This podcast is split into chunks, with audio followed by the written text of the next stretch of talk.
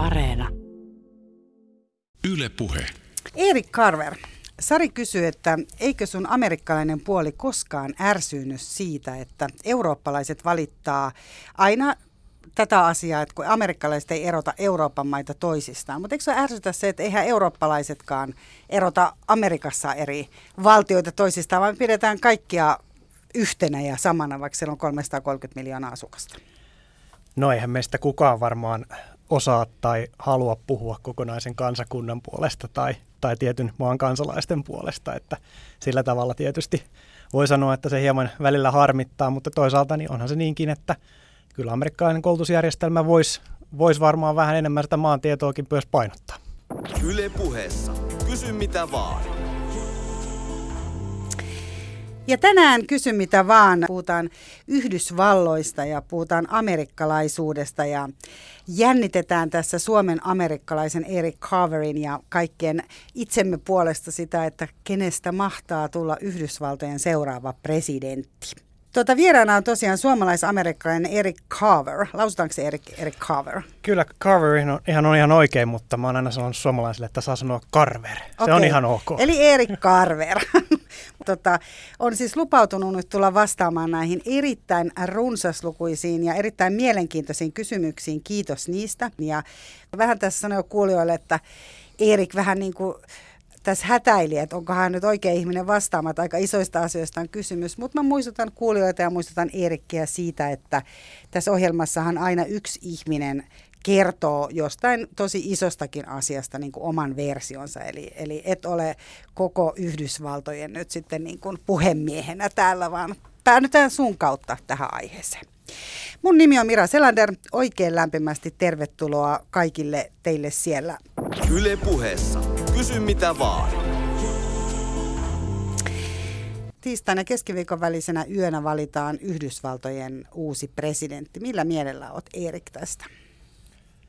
No hyvin jännittynyt tietysti, iso vaali ja, ja, ja tota, isot panokset. Ää, hieman vähän kauhuissanikin sen takia, että istuva, istuva presidentti Donald Trump niin, niin jo pitkään on kyseenalaistanut sitä vaalia ja sen tulosta ja jättänyt vähän auki myös sen, että hyväksyykö hän vaalituloksen ja se on tietysti demokratian ihan peruslähtöedellytys, että on semmoinen vaalitulosta kunnioitetaan ja, ja sitoudutaan semmoiseen rauhanomaiseen ja, ja tyylikkääseen vallansiirtoon. Jos hän sattuisi häviämään niin kuin toivon, että hän häviää, niin on toki hermostuttavaa. Ja se naistii, kun USA-mediaa päivittäin myös seuraa, että siinä semmoinen tietty hermostuneisuus on, on nyt, että mitenköhän tässä käy. Ja, ja tota, niin, niin. Kyllähän tietysti jos ajatellaan, että, että meillä on tämä myös meille tuttu globaali koronapandemia, yli 200 000 kuollut Yhdysvalloissa ja, ja tota, siellä on paljon tietysti taloudellisia huolia. Arvioidaan, että jopa ehkä 20 miljoonaa ihmistä voi olla siinä riskissä, että tulee häädetyksi kotoonsa ja on paljon taloudellisia huolia, terveydellisiä huolia ja sitten myös tämmöinen hyvin tiukka vaalitilanne ja, ja jännittynyt poliittinen, poliittinen ilmapiiri, niin vuosi 2020 on ollut kyllä tosi, tosi dramaattinen USA, niin kuin se on tietysti ollut meille muillekin. Mm. Mainitsit noin ison luvun ja se on tietysti aika järkyttävä ajatus niin kuin myös kodittomien kohdalla, mm. koska heitä on siellä tosi paljon jo jo oli jo ennen tätä. Mm, Eli tämä eriarvostuminen on kyllä iso asia, mikä niin kuin täältä katsottuna on, mikä liittyy Amerikkaan. Kyllä se kontrasti on, kontrasti on iso, just sen niin kuin todella, todella näkyvän ja, ja, ja suuren vaurauden ja sitten myös sen köyhyyden, köyhyyden välillä. Mutta että just jos tuohon vaaliasetelmaan palaa, niin, niin nimenomaan se, että, että on niin monta niin kuin päällekkäistä kriisiä ja sitten tämmöinen iso, iso kansaa jakava vaali siihen päälle. Mulla on sukua länsi, länsirannikolla ja tietysti pitää muistaa, että siellä on ollut myös ihan täysin poikkeukselliset siis metsäpalot. Eli se stressin määrä tavallaan tavallisilla kansalaisilla, niin, niin pandemia, metsäpalot, taloudelliset huolet, sitten nämä poliittiset jännitteet, niin kyllä se tilanne on, aisti, että se on jännittynyt. Sä tosiaan oot alun perin siis Nebraskassa oot syntynyt Joo. ja, ja tota, oot muuttanut Suomeen itse jo aika pienenä Ihan kanssa. taaperoikäisenä joo, kyllä. Taaperoikäisenä Suomeen, ja tota, mutta sun isä ja isän puolesta sukua asuu siellä paljon ja käyt siellä siis usein.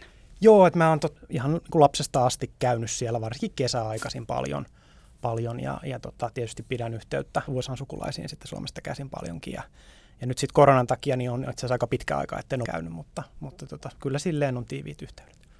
Tota, tuntuuko se sun huoli niin kuin täällä asti? Et koetko sä tällä hetkellä olevasi enemmän niin kuin amerikkalainen vai suomalainen ja niin, nämä on hirveän vaikeita kysymyksiä. Siis varmaan, jos jotain prosentteja pitäisi laskea, niin mä kuitenkin valtaosan elämästäni tosiaan Suomessa asunut, täällä koulut käynyt ja, ja työt, työt tehnyt, niin varmaan sillä tavalla enemmän mitattuna niin kuin suomalainen, mutta niin kuin meillä monilla suomalaisilla, joilla on, on sitten äh, juuria muualla tai, tai kaksoiskansalaisuuksia, niin kuin mullakin, niin, niin ei sitä voi sanoa, että kuinka paljon on jotain tai kuinka paljon, että et, et ne, on, ne on osa mua molemmat puolet.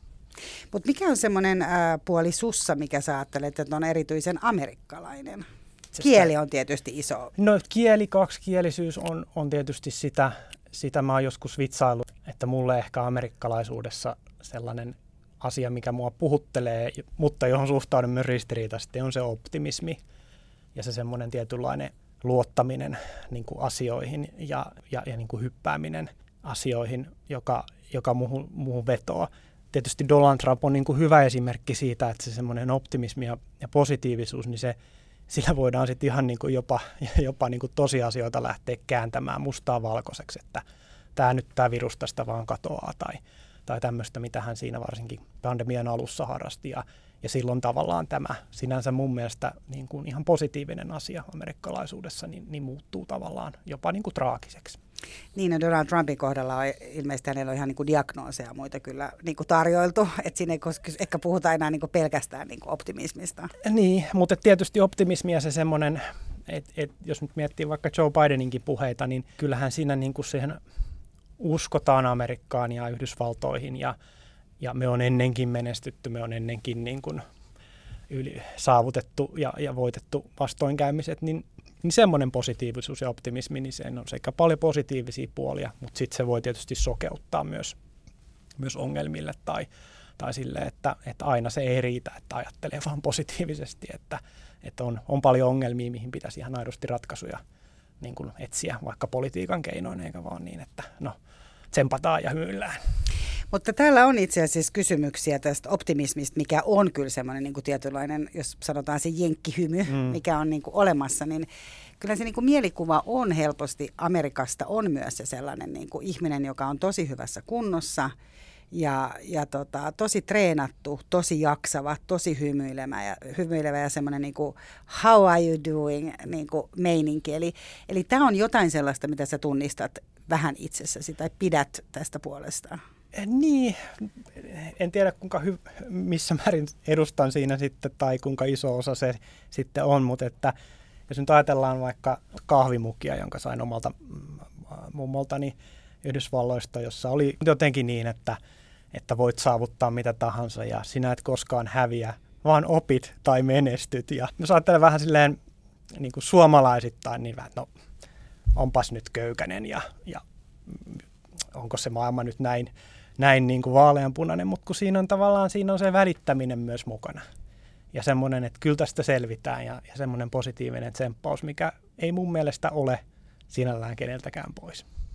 Niin täällä on esimerkiksi Helmi on kysynyt siitä, että onko se jotain, mitä niin kuin tavallaan opetellaan jo siellä niin kuin ihan, että opettaa, tässä puhut mummosta, että mummo mm. esimerkiksi on sen sulle antanut, että onko se jotain, mikä niin kuin siirtyy tavallaan sukupolvelta toiseen, tai opetetaanko sitä kouluissa tai päiväkodissa sitä ajatusta, että mä oon amerikkalainen ja mä pystyn mihin vaan. Ja nimenomaan se, että pitää jotenkin laittaa sellaiset niin turhat asiat sivuun. Sitten voidaan sitten tietysti miettiä, että onko se hyvä tosiaan, että niitä laitetaan vaan sivuun. Mutta. Niin. No tietysti niin kuin tuossa juonnossakin sanoit, niin kukaan ei voi, voi amerikkalaisten puolesta puhua ja on, on tietysti paljon – alueellisia eroja ja sitten sit minkälaisiin ryhmiin kuuluu, että miten niin kuin suhtaudutaan esimerkiksi näihin isoihin tarinoihin USAssa ja miten reiluja ne on ja miten ne huomioi esimerkiksi sitten, sitten niitä, mitä vähemmistöt on, on kokenut. Että tämä pitää aina muistaa. Mutta kyllä mun mielestä mun, mun tulkinta niin kuin siitä, miten amerikkalaiset hyvin laajasti suhtautuu niin kuin lapsiinsa, niin on kyllä semmoinen niin kuin kaikki on mahdollista ja, ja lapsien saavutuksia nostetaan esiin ja niitä juhlitaan, mm, luodaan sitä, sitä uskoa. Mummo joskus sanoi, sano, että sinustahan voisi tulla USA presidenttiä. Sitten mä olin, että no, mun poliittisilla näkemyksillä niin voi olla todennäköisempää, että musta tulee Ruotsin kuningas kuin, kuin Yhdysvaltain presidentti. Silloin ei ollut itse naimisissa eikä myöskään Victoria, mutta... Mutta, tota, Mut niin, sitä olit toivonut kuitenkin. Niin, ei, ei, ei, ei, se oli, oli vitsi, vitsi mutta että tavallaan niin kuin se, että, että se semmoinen niin kuin tsemppaaminen ja usko omiin lapsiin tai lapsenlapsiin, niin, niin se on musta ihan kyllä positiivinen niin kuin voima ja se niiden niin kuin asioiden niin kuin läpikäynti. Mutta tietysti kaikilla kolikoilla on niin kuin kaksi eri puolta. Et voihan se sitten myös näkyä siinä, että, että amerikkalaisten lapsuus voi olla sillä aika paljon kilpailua ja kuka saa stipendiä ja kuka on first in your class, että kuka on niin kuin ykkösenä ja muuta. Eli, eli siinä myös, myös on niin kuin, voi sitten se kääntyy niin kuin se semmoinen kilvottelu vähän niin kuin myös, myös niin kuin raskaaksi asiaksi sitten lapsille, mutta kaikilla on kaksi puolta. Ja aikuisille varmaan myös, että et en tiedä onko se tämä positiivisuus tai, se posi- tai tavallaan se, että pitää olla niin jaksava ja hyvä. En tiedä liittyykö siihen, mutta siis Yhdysvalloissahan on ollut tosi pahoja siis lääkeongelmia, mm. lääkeriippuvuusongelmia ja itse asiassa, jos nyt ei puhuta vaan näistä niin, kuin niin sanotuista taviksista, taviksista, jotka on todella niin kuin häkellyttävän hirvittävissä elämäntilanteissa myös näiden niin kuin lääkeriippuvuuksien kanssa, joita siis tavalliset lääkärit heille ovat määränneet ja ihan laillisesti vielä lääkärit, koska joku joskus sanoi, että niistä ei jää koukkuun, jos ottaa niin kuin esimerkiksi särkylääkkeitä. Niin tota, äh, mutta siis esimerkiksi Lena Dunham, Girlsien luoja, puhuu, puhuu siitä, että, että hän on ihan siis, hänellä oli oma käsilaukku aivan täynnä lääkkeitä, jotka oli niin kuin normilääkäri määrännyt, eli mistään katukaupasta ei tarvinnut ostaa, että oli pilleri yhtä sun toista, hän yhtäkkiä tajusi, että hän on aivan totaalisesti niin lääkekoukussa, että tarvii jotain, jotta herää ja tarvii jotain, jotta menee nukkumaan ja tarvii pitkin päivää. Onko tämä niin kuin tavallaan se, mikä on myös se kääntöpuoli, että, että sun täytyy niin kuin jaksaa, sun, sun täytyy niin kuin olla hyvä ja jaksaa ja tehdä. Siellähän jos kun seuraa vaikka amerikkalaista, amerikkalaisia talkshowta tai kuuntelee amerikkalaisia ohjelmia, siis ihmistähän tekee niin mielipuolisesti esimerkiksi töitä ja on niin kuin freeseinä ja muuta. Niin, niin siis se on aika hyvin dokumentoitu tämä opiate crisis, eli just näihin särkylääkkeisiin liittyvä, josta nyt sitten monet näistä suuret lääkeyhtiöt, jotka on näitä kehittänyt myynyt, niin on ollut sitten oikeudessa niistä, että ne on ollut epäeettisiä ne, ne niitä on niin kuin määrätty liikaa ja niitä on, on markkinoitu aggressiivisesti kaiken ikäisille. Kaiken ikäisille. Siellä oli urheil, muistan esimerkiksi itse New Yorkissa oli siis tällaisia plakaatteja metroissa, missä luki, että vanhempi ole tarkkana, mitä lääkäri määrää esimerkiksi lapsellesi urheiluvammaa. Niin. Mm. Mutta että ehkä se sana, mitä itse, mitä itse käyttäisin tai mitä lähtisin lähestyyn tässä asiassa, on tuon stressi. Se on tietysti erilaista eri ihmisillä, mutta että tietysti ne niin kuin taloudelliset huolet, oma terveyteen liittyvät huolet, pitää muistaa, siellä on, siellä on vakuutuspohtainen terveydenhuolto. Tietysti pandemia-aikana sitten, niin kuin meillä, meillä tietysti muuallakin, että tuleeko, jääkö työttömäksi, tuleeko lomautetuksi, riittääkö työt. Että se semmoinen niin kuin, toisaalta sosiaalisen turvaverkkojen niin kuin ohuus tai, tai jossain tapauksessa jopa puute. Ja sitten se, että, että siihen elämiseen pitää, pitää ne rahat jostain kaivaa ja, ja joskus se tarkoittaa sitä, että tehdään hyvinkin pitkiä päiviä. Et siellä on varmaan niin kuin niitä niin kuin osatekijöitä, mitkä voi sitten vaikuttaa myös siihen, että haetaan niitä, mutta et, hirveän musta vaikea lähteä niin kuin moralisoimaan tai syyttämään ihmisiä, että jos sulle lääkäri jotain koko ajan tuputtaa, että hei, että – nyt sulla on kipua, että otappa tästä opiaatti, niin, niin ne on aika ehkä vähän monimutkaisempia kuin asioita kuin että suoraan sitten yhteiskunnallisesti niin kuin olosuhteista johdettavissa, mutta luulisin, että sillä on osatekijä ää, niin kuin siihen, miten, miten se vaikuttaa. Mä tuossa ihan pilanpaiten nopeasti katsoin, että mitä meidän perhe maksaisi terveydenhuollosta ää, Portlandissa, Oregonissa, Oregonissa, joka on mulle tuttu kaupunki ja ehkä noin niin kuin kooltaan verrattava Helsinkiin. Ja 11 000 dollaria vuodessa olisi se perusmaksu ja sitten siihen käyntimaksut päälle, niin arvio oli, että 14 000 dollaria. Ja sitten kun perheen kulut olisi yli 17 000 dollaria vuodessa, niin sen jälkeen vakuutus alkaisi korvaamaan. Tämä ei ole mikään tieteellinen testi, että yhtä palvelua, tätä niin sanottua Obamacare-palvelua sitten katsoin sieltä. Sieltä että tietysti muistaa, että jos saa työn kautta terveydenhuollon, se voi olla hyvin korkeatasoinen eikä ollenkaan niin kallis kuin mitä mitä tässä nyt äsken, äsken kuvasin, mutta kyllä nämä niin kuin terveyteen, terveyteen ja sairastamiseen liittyvä stressi on aivan erilaista USAssa kuin se on esimerkiksi Suomessa, koska se, ne taloudelliset vaikutukset voi olla musertavia. Mm. Joo, ja sehän tulee ihan siis TVn kaikissa erilaisissa TV-sarjoissa tulee aika vahvasti esiin, varsinkin jos on katsonut näitä sairaalasarjoja, mm. että muistan ihan teho-osastoista ja näistä no, Grain Anatomias, missä se usein tulee. Blaugrau muun muassa kysyy täällä nimenomaan näistä turvaverkkoasioista, että, että minkälainen kokemus se on ihmisille, sä nyt voit puhua ehkä sukulaista mm. siitä muiden amerikkalaisen puolesta, mutta että nimenomaan se, että, että joutuu jatkuvasti tsemppaamaan yksin niin sanotusti, että sulla ei ole semmoista yhteiskuntaa, joka joka tukee. Ja sitten täällä on itse asiassa, oliko se Anni Eerika, joka kysyy myös siitä, että miksi se sosiaaliturva, tämmöinen niin kuin hyvä sosiaaliturva, kaikkea koskeva, on niin suuri kirosana jotenkin Amerikassa, että liitetäänkö se edelleen sosialismiin tai jopa kommunismiin? Kaksi isoa kysymystä. No joo, tässä helposti sitten puhkeaisi tämmöisen poliittisen historian luentoon, mutta en, en sitä nyt sitten no vähän, teen, vähän niin, kerro, kun se on kuitenkin sun aihettasi, niin, niin, aluetta. Niin, siis kuljetetiedotuksen aikana siis historia-aiheesta aiheesta opiskelua tehnyt ja nimenomaan USA-historiasta gradua. Mutta siis ehkä sen, sen niin kuin lyhyesti sanottuna, että et, et onhan sosiaalisia ohjelmia, sosiaalisia turvaverkkoja on Yhdysvalloissa, niin kuin meilläkin on luotu ja vähän niin kuin samoihin aikoihin 1900-luvun ää, niin kuin, ää, niin kuin myötä, mutta että selkeästi ne verkot ei ole niin, niin kuin tukevia ja vahvoja kuin meillä. Et jos nyt ajattelee vaikka niin kuin liittovaltiotasolla, niin vaikka äityysloma, meillä se on se tuloihin sidottu yhdeksän kuukautta. Niin USAssa se tavallaan se minimi on kolme kuukautta palkatonta. Se et saa yhtään rahaa Niin. Sitten osavaltiokohtaisesti, työnantajakohtaisesti voi olla paljon parempia niin kuin järjestelyjä ja, ja, ja niin kuin malleja.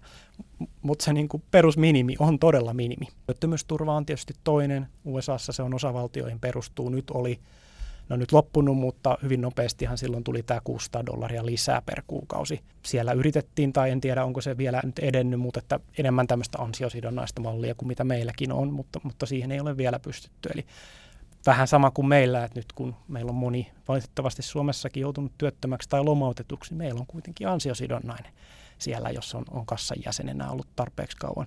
USAssa tällaista ei ole. Näitä, tätä listaa voisi vois käydä, mutta totta kai sillä on vaikutusta ja se, se tapa, jolla sitten monet amerikkalaiset, joille tulee niitä vaikka terveyden takia tai työttömyyden takia niitä taloudellisia ongelmia, niin he joutuu pyytämään apua sukulaisilta ja ystäviltä – on näitä tämmöisiä erilaisia palveluita kuin GoFundMe tyyppisiä, joilla sitten kerää, ihmiset kerää apua.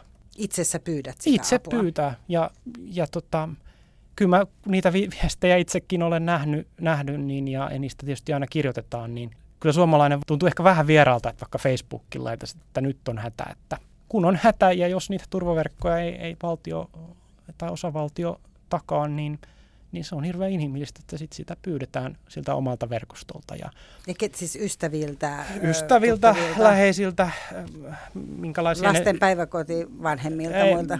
En, en osaa tarkkaan sanoa, en ole katsonut mitään tutkimusta. Niin, että miten, miten se toimii, mutta se on myös sit se amerikkalaisuuden puoli, joka on aidosti ihaltava, on se naapuriapu. Kun sukulaisen kanssa keskustelin keskustelin tästä tilanteesta niin, niin tämmöisissä pienessä paikkakunnissa, että tosi paljon tehdään töitä sen eteen, että ne paikalliset yritykset pysyisivät pystyssä ja kun vedetään niin kuin yhtä köyttä siinä määrin, kun se nyt on sitten mahdollista, tietysti kaikilla on niin kuin tiukkaa, tiukkaa. mutta tota, jos nyt oman näkemyksen saa sanoa, niin kyllähän niin kuin Suomessa se, ne turvaverkot niin hirveän paljon niin kuin vähentää sitä stressiä. Me ei tietenkään voida niin kuin kuvitella sitä, se on vaikea ajatella, että jos nyt huomenna otettaisiin otettaisiin pois vaikka nämä vanhempainvapaat tai, tai ansiosidonnainen työttömyysturva, että millaista suomalaisessa olisi elää, mutta ehkä tämmöisenä nyt suomalais-amerikkalaisena, niin semmoisen voin tässä sanoa ihmisille, että kannattaa näistä meidän turvaverkoista olla ylpeä. Tuntuuko sinusta, että me naristaa liikaa? Herääkö sinussa semmoinen amerikkalainen niinä, niinä hetkenä, kun me valitetaan siitä, että täällä, täällä niin kuin ihan tutkitusti ja tunnetusti siis esimerkiksi eriarvoistuminen on siis lisääntymässä ja on, on tapahtumassa myös siis asioita, mutta että tavallaan että asiathan on monella tapaa hyvin. Niin, kuin, niin onks, tuleeko sulle semmoinen, että olisitte joskus tyytyväisiä te siellä? Niin, en mä tiedä. Mun mielestä jokaisella tämmöisellä demokraattisella yhteisöllä, niin kuin nyt Suomella, Suomella tai, tai kaupungilla tai kunnalla, niin kyllä mun mielestä asukkailla ja kansalaisilla on oikeus – oikeus puhua ja, ja toivoa parempaa. Et en, en ehkä lähtisi moittimaan, jos vaikka Suomessa niitä, jotka on huolestunut eriarvoistumiskehityksestä. Ja se suomalaista eriarvoistumista tee vähemmän ongelmalliseksi se, että USAssa on sitä enemmän. Vielä enemmän. Niin, että musta se on vähän hassu. Mutta ehkä semmoinen, jos puhutaan taas mistä arvostan USAssa ja mi- myös Suomessa, on pragmatismi. So what do we need to do to get this done? Mitä pitäisi tehdä? No okei, okay, että nyt meillä on tämmöinen ja semmoinen go-getter, tähän se olisi edes, edes suomeksi, äh, tämmöinen toimeen tarttuminen, niin se on musta ihan ihaltavaa kyllä USAssa. Oletko sitä mieltä, Erik, että meissä on myös semmoista positiivisuutta? Ootko, vai niin kuin, ö, oot, pitäisikö, pitäisikö meidän hankkia niin isommat kahvimukit, mikä on muuten aika merkittävä osa sitä amerikkalaisuutta, koska nimenomaan se kahvimukkihan aina, kun katsoo tiettyjä sarjojakin. Mutta siis E, niin, yhtä, yhtä vaikeaa kun on tässä puhua amerikkalaisten puolesta, niin olisi suomalaisten puolesta, puolesta puhua molempia, molempia puolia ja, ja kansoja toki, toki rakastan ja arvostan. Mun mielestä suomalaiset on ihan positiivisia ja on ihan ratkaisukeskeisiä varmaan niin kuin eri tavoilla kuin ehkä amerikkalaiset. Niissä voi olla toki eroja, mutta niin, niin en, en lähtisi kumpaakaan näissä asioissa moittimaan. Yle puheessa. Kysy mitä vaan. Kysy mitä vaan käy tänään amerikkalaisuuden kimppuun. Eli tänään me otetaan, meillä on tämmöinen niin pikkukakku tässä otettavana. Eric Carver meille, Eric Carver meille tota, ää, anal, tai siis tiivistää nyt amerikkalaisuuden, että mitä se, mitä se täällä tarkoittaa. Ää, sä mainitsit tuossa jo noin ö, äitiyslomat ja tämmöisen niin kuin yhteisöllisyyden ja nämä vastaavat. Täällä on useampikin ää, naispuolinen kysyjä, joka on aika huolestunut niin kuin naisen asemasta Yhdysvalloissa. Mm. Eli Eli tosiaan se, että ö, tulet raskaaksi, sulle ei ole välttämättä äitiyslomaa edes ja ylipäätään täällä on ainakin median perusteella syntynyt kuitenkin sellainen ajatus, että ihan tasa-arvosta ehkä ole se niin kuin naisen ja miehen asema siellä. Mikä sun käsitys tästä asiasta on? Isoja, tärkeitä, hyviä kysymyksiä ja kysyjälle tiedoksi, että mä, myös minä olen, olen huolestunut naisten asemasta ja tasa-arvosta USAssa, varsinkin nyt tämän korkeimman oikeuden kokoonpanon muutoksen myötä. Mutta kyllä se niin on, että, että just kun nämä vanhempainvapaat on niin niukat, vaikka täytyy muistaa on näitä työnantaja- ja osavaltakohtaisia eroja, mutta Suomeen verrattuna selkeästi todella niukat. Perhepäivähoidon tuki todella niukka. Ja nämä on just niitä asioita, jolla, jolla sitä tasa-arvoa esimerkiksi työelämään niin kuin tavoitellaan. Niin että sitten USAssa on tämä tavallaan, on niinku lapsivähennykset sitten verotuksen kautta ja, ja, ja, ja monet perheet tekee sitten niinku yhdessä sen veroilmoituksen ja niinku niitä kautta sitten tavallaan niinku liittovaltio, osavaltiot tulee sitten vastaan, vastaan lapsiperheitä. Nyt kun on seuraan itse työn puolesta työmarkkinoiden kehitystä, nyt tietysti ensisijaisesti Suomessa, mutta myös, myös niin kuin toisessa kotimaassa Yhdysvalloissa, niin niin nyt tämä, tämä koronapandemia on iskenyt nimenomaan naisiin ja kahdella kolmella eri tavalla. Tietysti se, että siellä on palvelusektorilla paljon, paljon naisia ja nämä on niitä töitä, mitä on näillä rajoitustoimilla niin kuin rajattu pois, pois tai, tai niitä on, on jouduttu sulkemaan esimerkiksi just ravintoloita ja niin edelleen. Mutta sitten on myös tämä, että kun siellä on todella paljon, että lapset teke, on etäkoulussa, niin, niin kuin Suomessakin, tai en tiedä onko siitä vielä tilastoja, mutta USAssa, niin ne hoivavastuut sitten tapaa olema, olemaan enemmän naisilla. Ja osin se johtuu siitä, että kun on niitä rakenteellisia ongelmia siellä työmarkkinoilla, niin miehillä on korkeammat palkat, jolloin ne sitten, kun ne istuu sen keittiöpöydän äärellä sitten se pariskunta ja miettii, että no niin, että kuka, nyt, kuka niin. nyt sitten jää, niin, niin, niin sitten helposti se on se, joka, joka tienaa vähemmän. Eli kyllä nyt niin kuin juuri tänä vuonna, jos koskaan, niin, niin on, on tosi suuri niin kuin huoli, että mennään vielä niin kuin taaksepäin USAssa niin sukupuolten välisestä tasa-arvosta.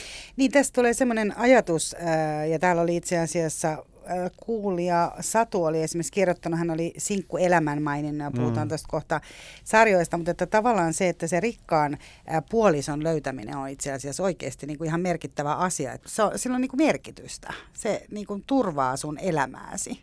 No, itse tasa-arvon kannattaja, niin ehkä kääntäisin sen just niin päin, että sillä perheen niin kuin kokonaistuloilla on ihan aito merkitys ja ja niillä niin kuin perheen vanhempien tavallaan niillä, että niillä työpaikoilla ja onko siellä terveydenhuolto mukana ja minkä tasoinen terveydenhuolto se on. Ja, ja siinä korostuu sitten ne niin kuin resurssit ja voimavara niin kuin asiat kuin, kuin sitten ehkä meillä. Niin, että tämä työpaikka, että tavallaan, että sä et työpaikkaakaan selvästi pysty valitsemaan sen perusteella, että, että tämä olisi nyt jotain kivaa, mitä mä haluaisin tehdä tai muista tuntuisi, vaan että sun pitää niin kuin tarkistaa hirveellistä asioita. Että okei, teen vähän niin kuin huono tai itseäni vähemmän innostavaa työtä, koska saan tällä sitten terveydenhoidon tai, tai jonkun muun vastaavan äitiyspäivärahan tai siis äitiyslomaa. Kyllä, kyllä ja, ja, ja sen takia niin Amerikassa poliittisessa retoriikassa, jos vaikka ajattelen Joe Bidenia, joka, joka, joka haluaa tietysti puhua samalla tavalla kuin Trumpkin, niin, niin työtä tekeville niin kuin keskiluokkalaisille amerikkalaisille, kaikille amerikkalaisille, mutta mut, mut, mut siinä niin se good union paying jobs, eli semmoiset niin hyvät työpaikat, niin ne tarkoittaa monta asiaa, mitä se hyvä on. Niin tietysti se, että siellä olisi semmoinen palkka, jolla tulisi toimeen, mutta sitten siellä olisi myös esimerkiksi se terveydenhuolto sellainen, että se sitten, sitten kattaa, kattaa ne niin kuin tarpeet, mitä perheellä, perheellä on. Et, et se on, on, on toki niin kuin tärkeä, tärkeä niin kuin kalkyyli sitten, kun mietitään näitä työ- ja urapäätöksiä. Tota, ää, nyt on ollut aika paljon podcasteja, missä on nimenomaan haasteltu nuoria, mitkä, mitkä on puhuneet näistä sarjoista. Office on esimerkiksi yksi sellainen sarja, mitä katsotaan kauhean mielellään ja myös tällaisia siis muitakin turvallisia sarjoja, mihin itsekin tukeudun. No varsinkin jos on vähän tämmöistä muuten turbulenttia, niin on kiva ottaa se iso kahvimukki ja ruveta katsoa jotain turvallista. Mutta siis The Office on esimerkiksi nostettu tosi monessa paikassa sen takia esiin, että se edustaa jotain sellaista, mitä ei enää ole olemassa. Eli yhteisö, missä on, niin kuin tiedätkö, kopiokoneen hajoaminen on se suurin, hmm. suurin niin kuin ongelma tai, tai joku työpaikka. Parks and Recreation, jota hmm. itse vaikka katson, voisi olla myös tätä. Eli, eli tota, se on semmoinen niin kuin yhdenlainen Amerikka, mitä meille on tarjottu, mutta onko sellaista enää niin kuin, sä puhuit tuossa kuitenkin näistä niin kuin pienistä yhteisöistä ja pidetään niin kuin kaupunkien mm. kaupunkia pystyssä tai... Niin, ehkä musta tuntuu, että nyt varsinkin tämän Black Lives Matter-liikkeen myötä, myötä ja, ja jo, jo pidemmän aikaa, niin myös niin kuin populaarikulttuuria tekevät, elokuvia tekevät, sarjoja tekevät, niistä on käyty kriittisempää keskustelua siitä, että kenen tarinoita kerrotaan ja, ja ketkä Ehkä niissä... ihan syystä. Todellakin. Ja, ja tota, siellä on paljon semmoista, mitä jokainen suomalainenkin voi, voi sitten suoratoistosta katsoa, jossa on, on vähemmistöjen tarinoita kerrottu, on kerrottu rasismin vaikutuksista, rotusorrun vaikutuksista. Nyt esimerkiksi ihan kaksi sarjaa vaikka mainitsee Watchmen ja sitten Lovecraft Country. Molemmat viittas tähän Tulsan, ää, ää, Oklahoman tämmöiseen niin kuin todella, todella synkkään niin kuin menneisyyteen ja, ja, ja rasistiseen väkivaltaan siellä silloin 20-luvulla. Eli populaarikulttuuri, niin kuin voidaan sanoa, että liian vähän, liian myöhään, mutta on selkeästi herännyt siihen, niin kuin, että sitä amerikkalaisuutta ja amerikkalaisten erilaisten amerikkalaisten, eri taustasten amerikkalaisten tarinoita pitäisi kertoa oikeudenmukaisemmin. Kyllä mäkin myönnän katsoneeni korona ajan lohduksi rillit huurussa tai friendit, vaikka niitä nyt ei ehkä voi suoranaisesti sanoa, että ne on hirveän niin kuin yhdenvertaisia tarinoita, no tarinoita että siellä siellä isoissa Manhattanin kämpissä huolehditaan, että mistähän, mistä seuraava seurustelukumppani, mutta kyllä amerikkalaisetkin on viihteensä ansainnut, että jos nyt suomalaisen TVn avaa, niin ei sielläkään aina meidän synkkää vaikka menneisyyttä saamelaisesti käsitellä. Niin. Eli, eli tavallaan, niin kuin, että, että pitää niin kuin, niin kuin sillä tavalla olla reilu, että eri maissa myös, myös semmoiselle kevyemmälle kulttuurille on niin kuin tilausta. Niin ja kyllähän siellä Amerikassa Manhattanilla ja muuallakin sitä puolisoa etsitään. Että kyllähän se on myös niin kuin totta. Niin no. Kyllä siellä näkee sitä ja kokee sitä, että eletään hyvin erilaisissa maailmoissa. Mm. Mutta tietysti tässä voi sarjoissa esimerkiksi mainita, että sitten on tullut esimerkiksi The Hieno The Chai, josta on tullut monta, mm. monta tota, kautta, mikä mä lausun aina The Chi, tai Ki itse asiassa alun perin, kun italiaksi sanotaan CHI on niin kuin Ki. Ja tietysti The Wireit sun muut. Mutta sanotaan nyt, että joo ei ehkä ole semmoinen, että ihan tuosta noin vaan esimerkiksi niin katsoo jotain niin kuin kevyitä poliisisarjoja mm. esimerkiksi tänä päivänä, mitä on ehkä aikaisemmin katsonut. Miten Erik, tässä on myös kysymys ää, tästä Black Lives Matter, että onko se sun kohdallasi saanut miettimään sun amerikkalaisuutta toisella tavalla, eli Oletko joutunut miettimään omaa etuoikeuttasi? Itse olet valkoinen, Suomen amerikkalainen. Tota, oletko joutunut miettimään omaa etuoikeutettua asemaasi? Ja sitten on tietysti ollut isosti myös Me Too-liike. Mm, lyhyt vastaus kyllä. Ja, ja tota, toki kun on sitä niin kuin historia-opiskelu yliopistossa, niin hyvin paljon niin kuin Amerikan ne niin kuin, niin kuin synkät vaiheet liittyen sitten alkuperäisasukkaisiin tai, tai, tai afrikkalaistaustaisten ensin orjuututtamiseen ja sitten, sitten rotusortoon, niin nämä nyt sinänsä niin kuin faktoina on, on, to, on ollut tuttuja jo pitkään ja, ja ne on vaikuttanut siihen myös muun kuvaan siitä, siitä mitä, mikä on Yhdysvallat ja sen historia vaikka George Floydin murha, niin ne on niin järkyttäviä, ne kun näkee sen piittaamattomuuden, jolla tämä kyseinen poliisi esimerkiksi ja hänen ympärillään olevat kollegat suhtautuu tämän George Floydin elämään ja, ja siihen hänen hätäänsä, niin nehän on, ne menee niin kuin syvälle ne, ja ne sattuu.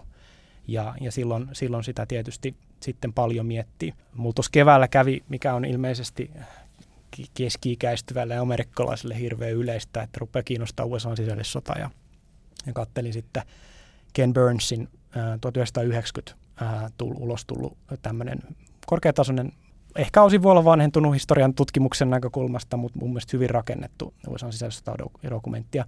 Ja siinä viimeisessä jaksossa on, on tota, Barbara Fields, professori, itse afroamerikkalainen professori, joka, joka puhuu vähän niin kuin siitä tavallaan sen sisällissodan niin kuin merkityksestä niin kuin nyt. Ja tota, se jäi jotenkin kummittelemaan, kun hän puhui siitä, että, että se sisällissota tavallaan pitää voittaa aina uudestaan. Ja se oli vähän niin kuin vaikea ajatus mulle ensin, mutta että siinä niin kuin tavallaan se, että kun se sota käytiin, jotta afroamerikkalaiset vapaudettaisiin orjuudesta, niin siitä seurasi kuitenkin sitten etelävaltioissa se niin kuin pitkä rotosurron kausi. Eli tavallaan se niin kuin kamppailu amerikkalaisten yhdenvertaisuudesta ja tasavertaisuudesta, niin se ei päättynyt siihen, kun Robert Lee antautui 1865 pohjoisen, että et se tavallaan jatkuu. Ja hän siteerasi siinä William, William Walkneria, joka sanoi, että history is not was, it is is. Eli se ajatus just siitä, että, että se mitä, mitä siellä historiassa on tapahtunut ja, ja ne kamppailut ja, ja ne ristiriitat, niin ne on tavallaan myös niin kuin läsnä tässä. Ja sen takia mä oon ollut hirveän onnellinen siitä, että tämän rotusorto ajan aikana pystytyt etelävaltioiden kenraalien patsaat on saanut näiltä paraatipaikoilta etelävaltioissa niin kuin lähteä. Että ne on ollut niin kuin pystys oleva keskisormi afroamerikkalaisille ja terve meno. Kyllä niille varmaan joku patsaspuisto jostain metsästä löytyy sitten, että ne niin kuin säilyy myös niin kuin muistina siitä, mitä on ollut. Mutta se, että ei niiden tarvi olla, kun sä ajat jonnekin Richmondiin, niin että se on siinä heti sun naamalla koko ajan, koska ne on just niitä sorronmerkkejä. Mm. Tota, ootko joutunut itse siis kokemaan myös sitä huonoa omatuntoa tai ootko niinku miettinyt sitä, että ootko muistanut? Niin, mä en tiedä. Tiedostanut oman niin kuin...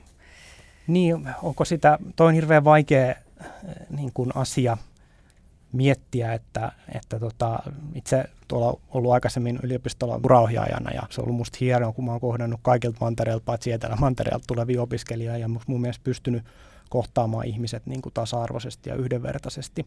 Mutta, mutta samalla on niin kuin, sekin on selvää, että eihän valkoihoinen ihminen on sitten USAssa tai, tai Suomessa tiedosta itseään ihonvärinsä kautta. Ei joudu niin niin. tiedostaa. Ja, ja tavallaan se on ehkä semmoinen, niin kuin puhutaan white privilege tai valkoisesta etuoikeudesta, semmoinen asia, mitä on niin kuin, niin kuin hankala ymmärtää ja sanottaa, jos ei sitä niin kuin aktiivisesti mieti.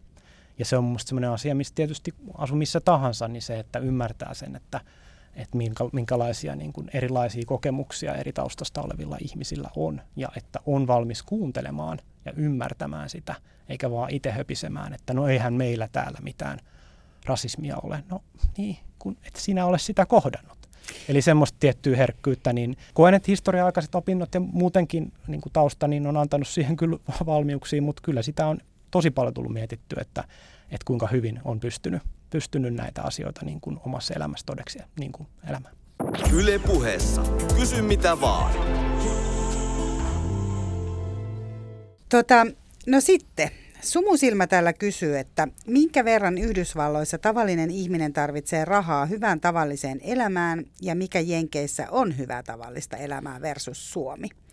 On mukavat jenkkisängyt, isotelkkari, sohvaryhmät, veranta ja niin edelleen. Sä mainitsit Erik tässä jo aikaisemmin esimerkiksi sen, että, että tarvitaan, oliko se 17 000 euroa, minkä sun perhe tarvitsi. Se on ihan pelkästään siihen, että jos ei ole työpaikalta sairasvakuutusta. Niin, se oli nyt yksi, yksi nopea testi, ei siis ei joo, tieteellinen ymmärrän, tutkimus. Mutta... Joo. joo, siis en, en, en lähtenyt ja, ja ehkä se ei ole tarpeenkaan tässä nyt sitten, sitten osavaltioittain katsoa katsoa asioita, mutta tietysti siihen niin kuin ostovoimaan ja elintasoon paljon, hirveän paljon vaikuttaa, että missä asu, alueella elää ja mitä myös asumisen kustannukset ja, ja niin edelleen. Et, et, mutta et, et mun ymmärrys on se, että nämä niin kuin palkkojen niin kuin reaaliostovoima, niin ne on ollut hyvin pitkään kehittynyt tosi vähän. Et, et nyt sitten ihan tässä uusimmassa talouskasvussa ennen koronaa, niin siellä oli myös positiivisia. Mutta se on semmoinen niin kuin keskustelu, mitä USA paljon käydään, on se, että joutuu tekemään paljon töitä, mahdollisesti jopa toinen työ, jotta pystyy sitä niin kuin elintasoa mm. niin kuin ylläpitämään.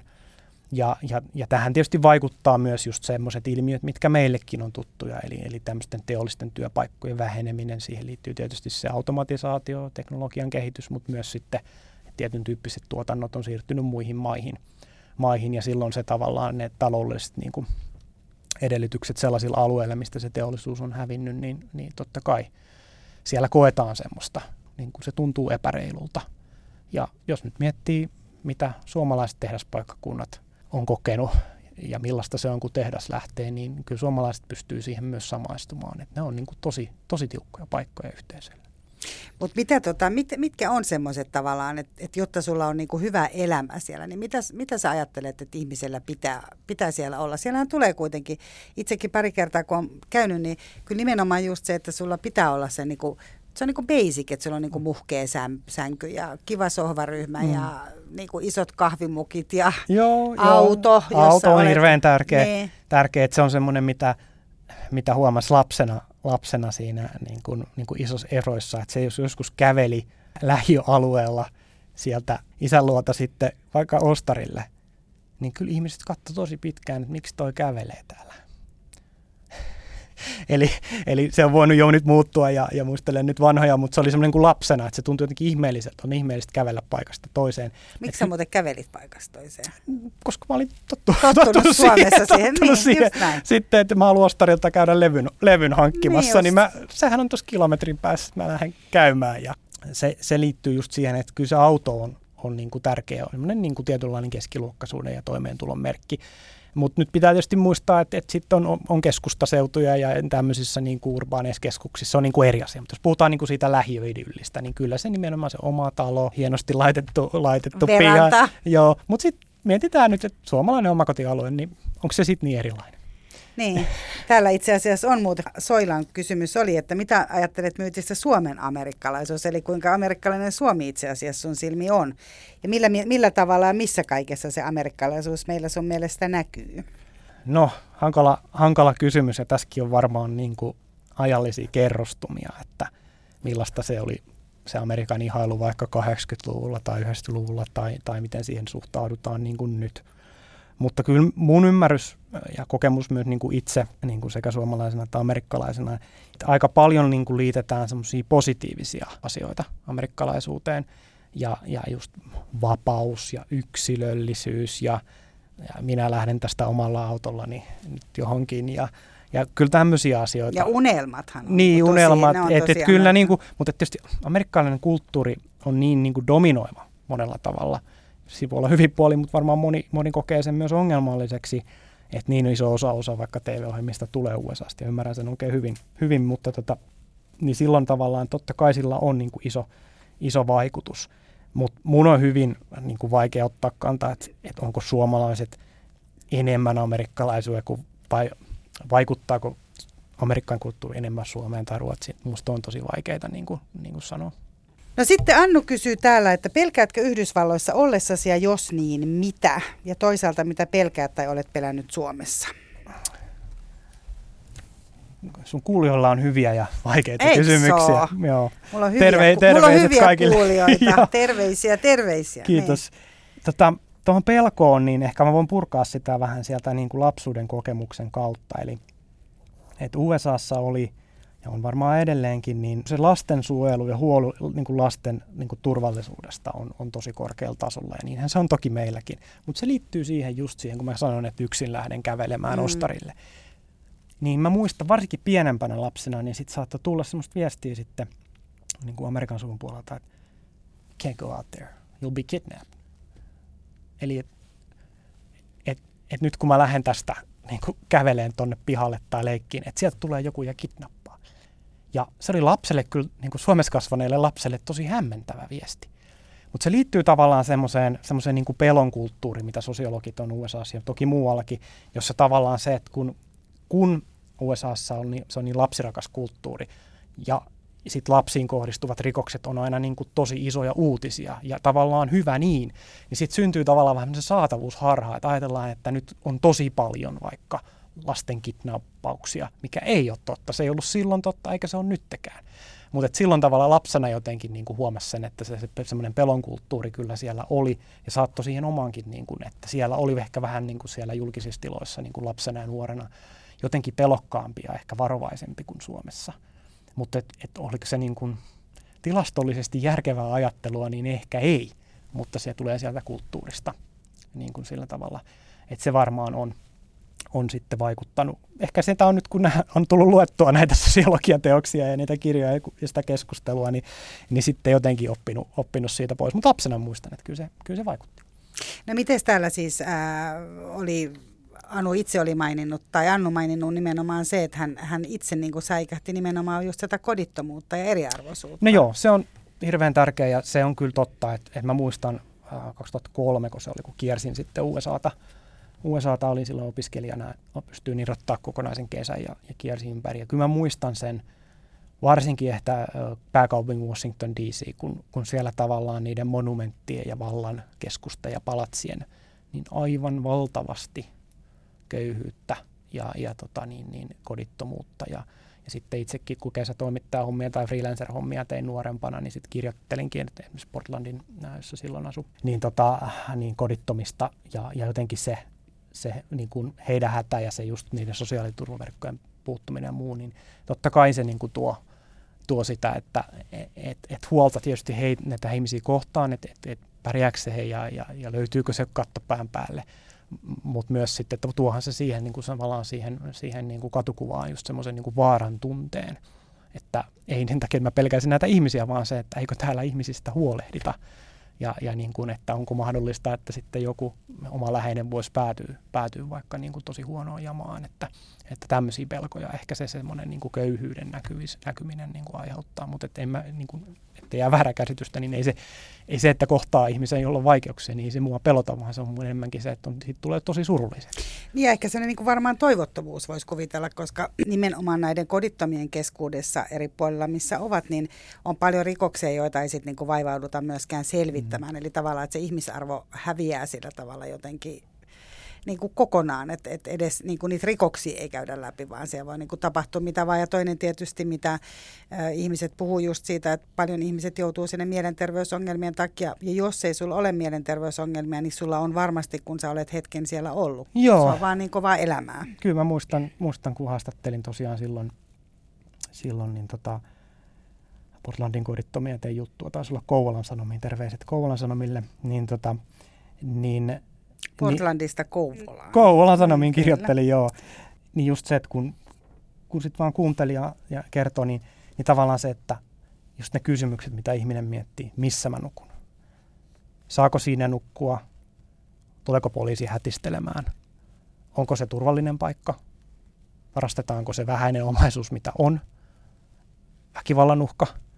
Et niin kun mä muistan sen juttukeikan jälkeen, niin kyllä sai, sai niin kuin keräillä itseään itseä ja niin kuin jotenkin, että pystyi toisaalta kirjoittamaan sen jutun ja, ja sen tarinan niin kuin mahdollisimman rehellisesti ja, ja kunnioittaa heitä, heitä ja sitä heidän vaikeaa tilannetta. Mutta kyllä mulle tuli semmoinen olo, olo, että nyt mä kirjoitan niin kuin, niin kuin Oregonin, Oregonin sitten tota niin, niin omalle osavaltion senaattorille. Ja kyllä itse asiassa sitten käytiinkin, käytiinkin sitten, tota niin, niin kävinkin moikkaamassa sitten Capitolilla siellä on tota Seilemissä Oregonissa ja itse asiassa puhuinkin kyllä tästä, tästä sitten oman, niin sanotusti oman edustajani kanssa.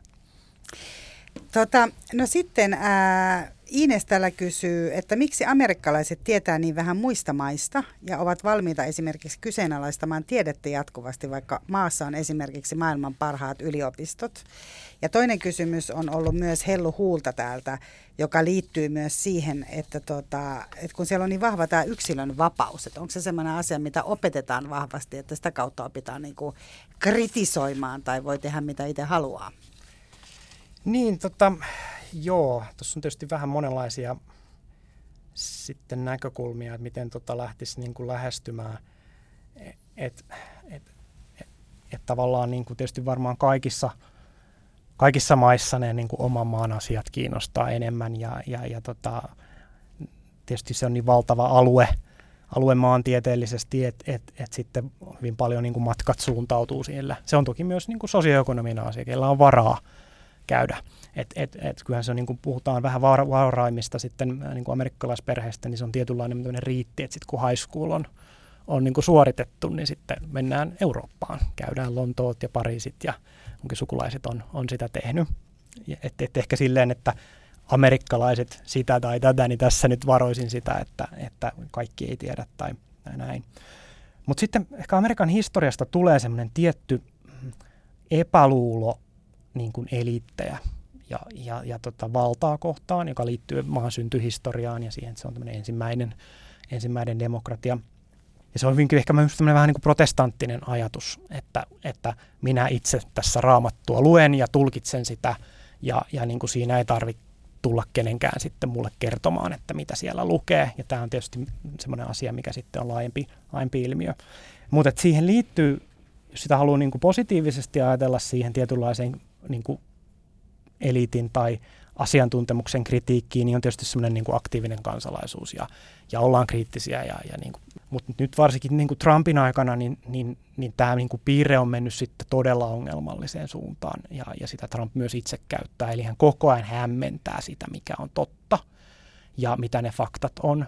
Ja, ja tota, se on tietyllä tapaa niin kuin ehkä siinä niin kuin kulttuurissa vähän helpompaa, mutta hän on kyllä niin kuin niin kuin sitä, sitä tosi, niin kuin tosi huonolla tavalla mun mielestä sitä niin kuin yhteiskunnallista keskustelua lähtenyt, lähtenyt rakentamaan ja, ja, ja niin kuin selkeästi flirttailee esimerkiksi tämmöisten salaliittoteorioiden kanssa, niin kuin tämä QAnon, joka on myös Suomeen valitettavasti levinnyt, levinnyt ja, ja silloin tietysti niin kuin sillä on, on myrkyllinen vaikutus ollut sitten tämän niin kuin koronapandemian hoitoon, kun kyseenalaistetaan tai vähätellään sitä uhkaa – tai niitä niin kuin terveydenhuollon asiantuntijoiden tai epidemiologien suosituksia.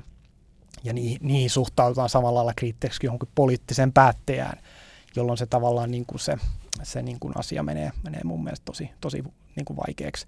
Eli on, on kyllä tosi surullinen siitä, että, että just maa, jossa on ne huippuyliopistot ja, ja tehdään huipputiedettä ja tutkimusta, niin, niin tavallaan semmoinen tervekriittinen kansalaisen suhde valtaan ja erilaisiin niin kuin eliitteihin, niin se on nyt lähtenyt, lähtenyt tavallaan menemään musta niin kuin ihan väärään suuntaan. Tota, vielä noista eliteistä, niin täällä Katja oli laittanut kysymyksen siitä, että tota, Jenkkilän kirjoista kertoo myös aksenttien määrä, eli se miten puhut kertoo yhteiskunnallisesta asemasta ja asuinpaikasta enemmän kuin Suomessa. Pitääkö paikkansa? No iso maa ja toki on alueellisia murteita. Et se on ihan totta. Mä en ehkä itse tunnista tota, tota niin kuin luokka kysymystä. Niin, kuin, mä tiedän, niin, ehkä noin vahvasti, että kun iso, esimerkiksi Iso-Britanniassa englantilaiset lingvistit, no kyllä. jotka on niin kuin silleen, että joo, pystyn millä kadulla Manchesterissa henkilö asuu, niin mä en ehkä semmoisen keskustelun äärellä ollut, ollut Yhdysvalloissa, mutta on tietysti varmaan ihan niin kuin, maailmanlaajuisesti totta, että niin kuin just koulutustasolla on vaikutus siihen niin kuin sanamäärään ja, ja siihen itse ilmaisuun, että se on varmaan kyllä ihan totta. Mä itsellä sellainen hauska kokemus, olin, olin Bostonissa yhdessä tota, yliopiston kampuksella kesällä, kun se oli tyhjillä, niin siellä sitten yötä muutaman yö ja sitten siinä oli Respassa, oli joku lingvisti ja sitten se juteltiin siinä niin ja näitä, niitä näitä. So you're from Canada?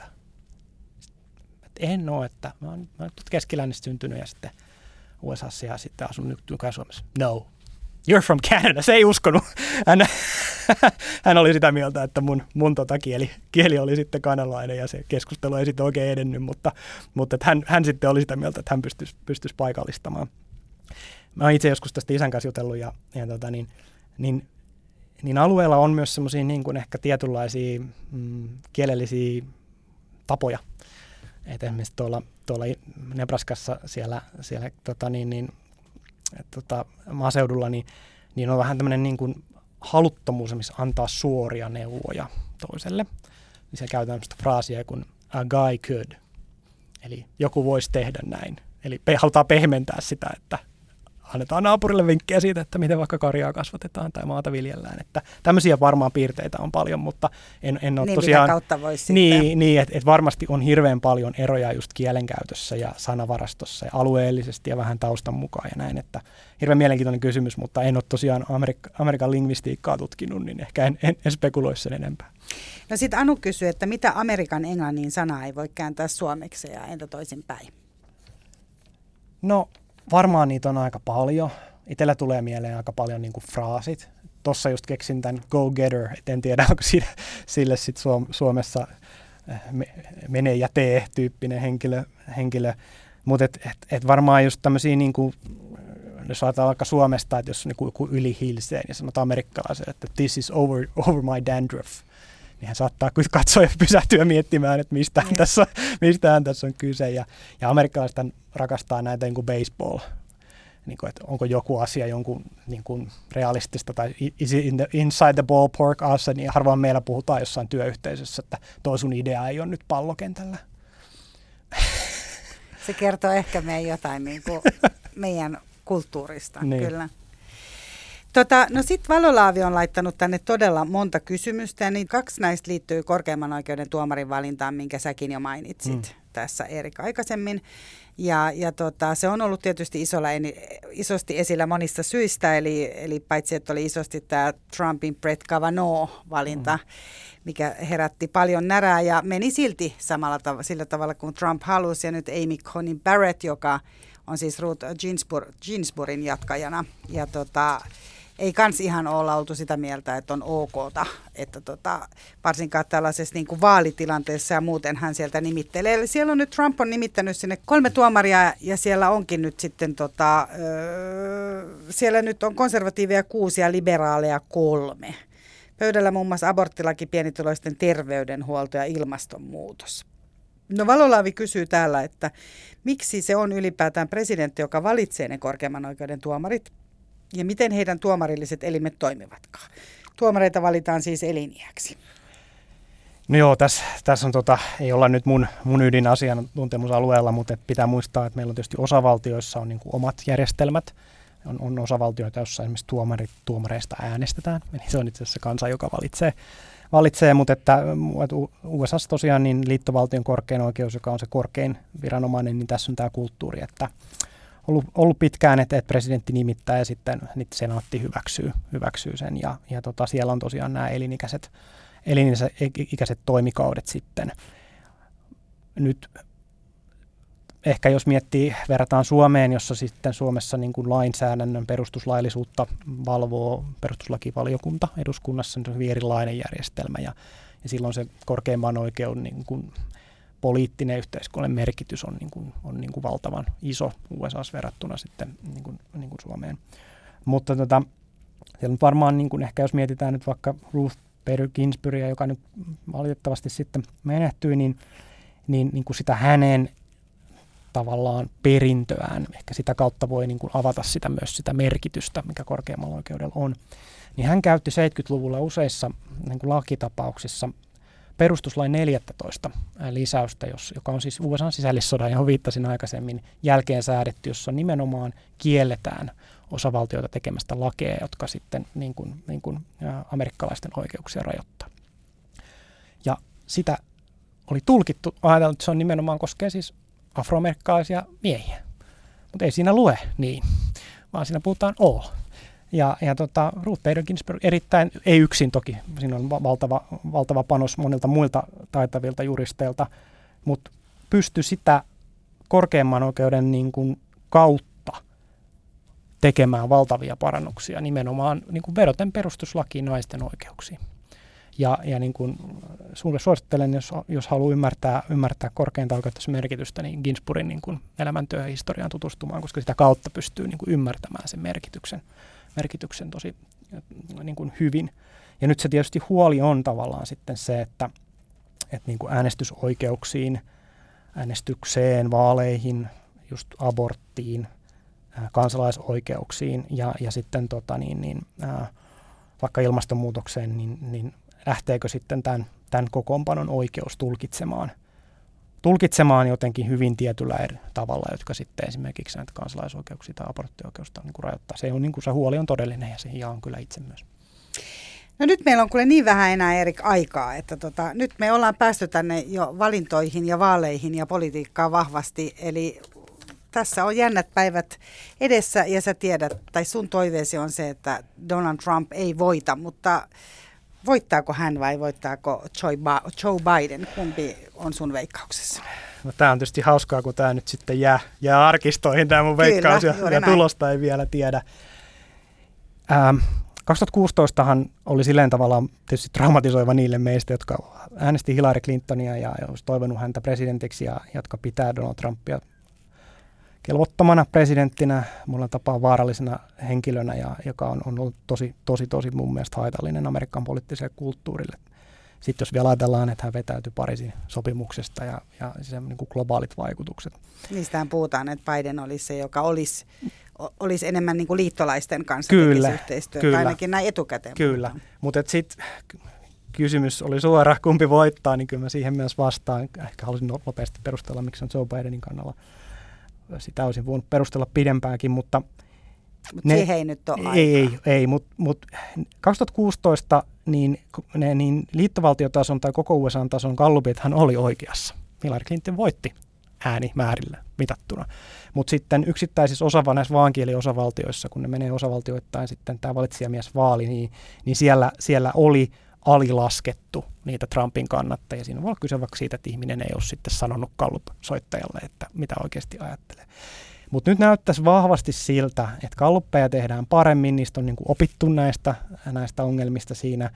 Ja niin moni kallup näissä vaankieltiasemissa näyttää niin kuin yli ajan, jo sieltä keväältä asti, niin kuin aika turvallista etumatkaa Joe Bidenille. Että kyllä mä uskallan sanoa, että Joe Biden voittaa, mutta joku, joku asiantuntija, olisiko ollut Nate Silver, joka sanoi, että niin yksi, yksi mahdollisuus kahdeksasta on, että Donald Trump voittaa, eli onhan sekin mahdollista, mutta mun veikkaus on, että Joe Biden.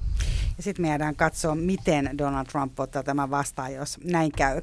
Ja kuulijoille mä muistutan, että tätä asiaa käsitellään sitten keskiviikkoaamuna muun muassa Yle Puheen aamussa, missä Politiikkaradion Linda Pelkonen ja Tapio Pajunen ovat siellä, siellä asiaa analysoimassa.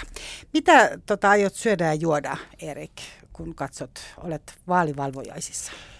No joo, kyllä sitä varmaan tulee, tulee aamulla herättyä johonkin aikaan, aikaan sitten ja, ja tota, niin, enpäs, en ole vielä tätä miettinyt. Että, tota, niin, niin. Ai ei teillä ole mitään niin perus jotain? No joo, on, on mulla perinteitä. Katsotaan, että mennäänkö naapureiden kanssa johonkin, johonkin paikkaan vai miten se tehdään, mutta tota, niin, niin voipa olla, että siinä sitten joku, joku tämmöinen amerikkalainen vaikka donitsi tulee sitten nautittua siinä, että jaksaa valvoa.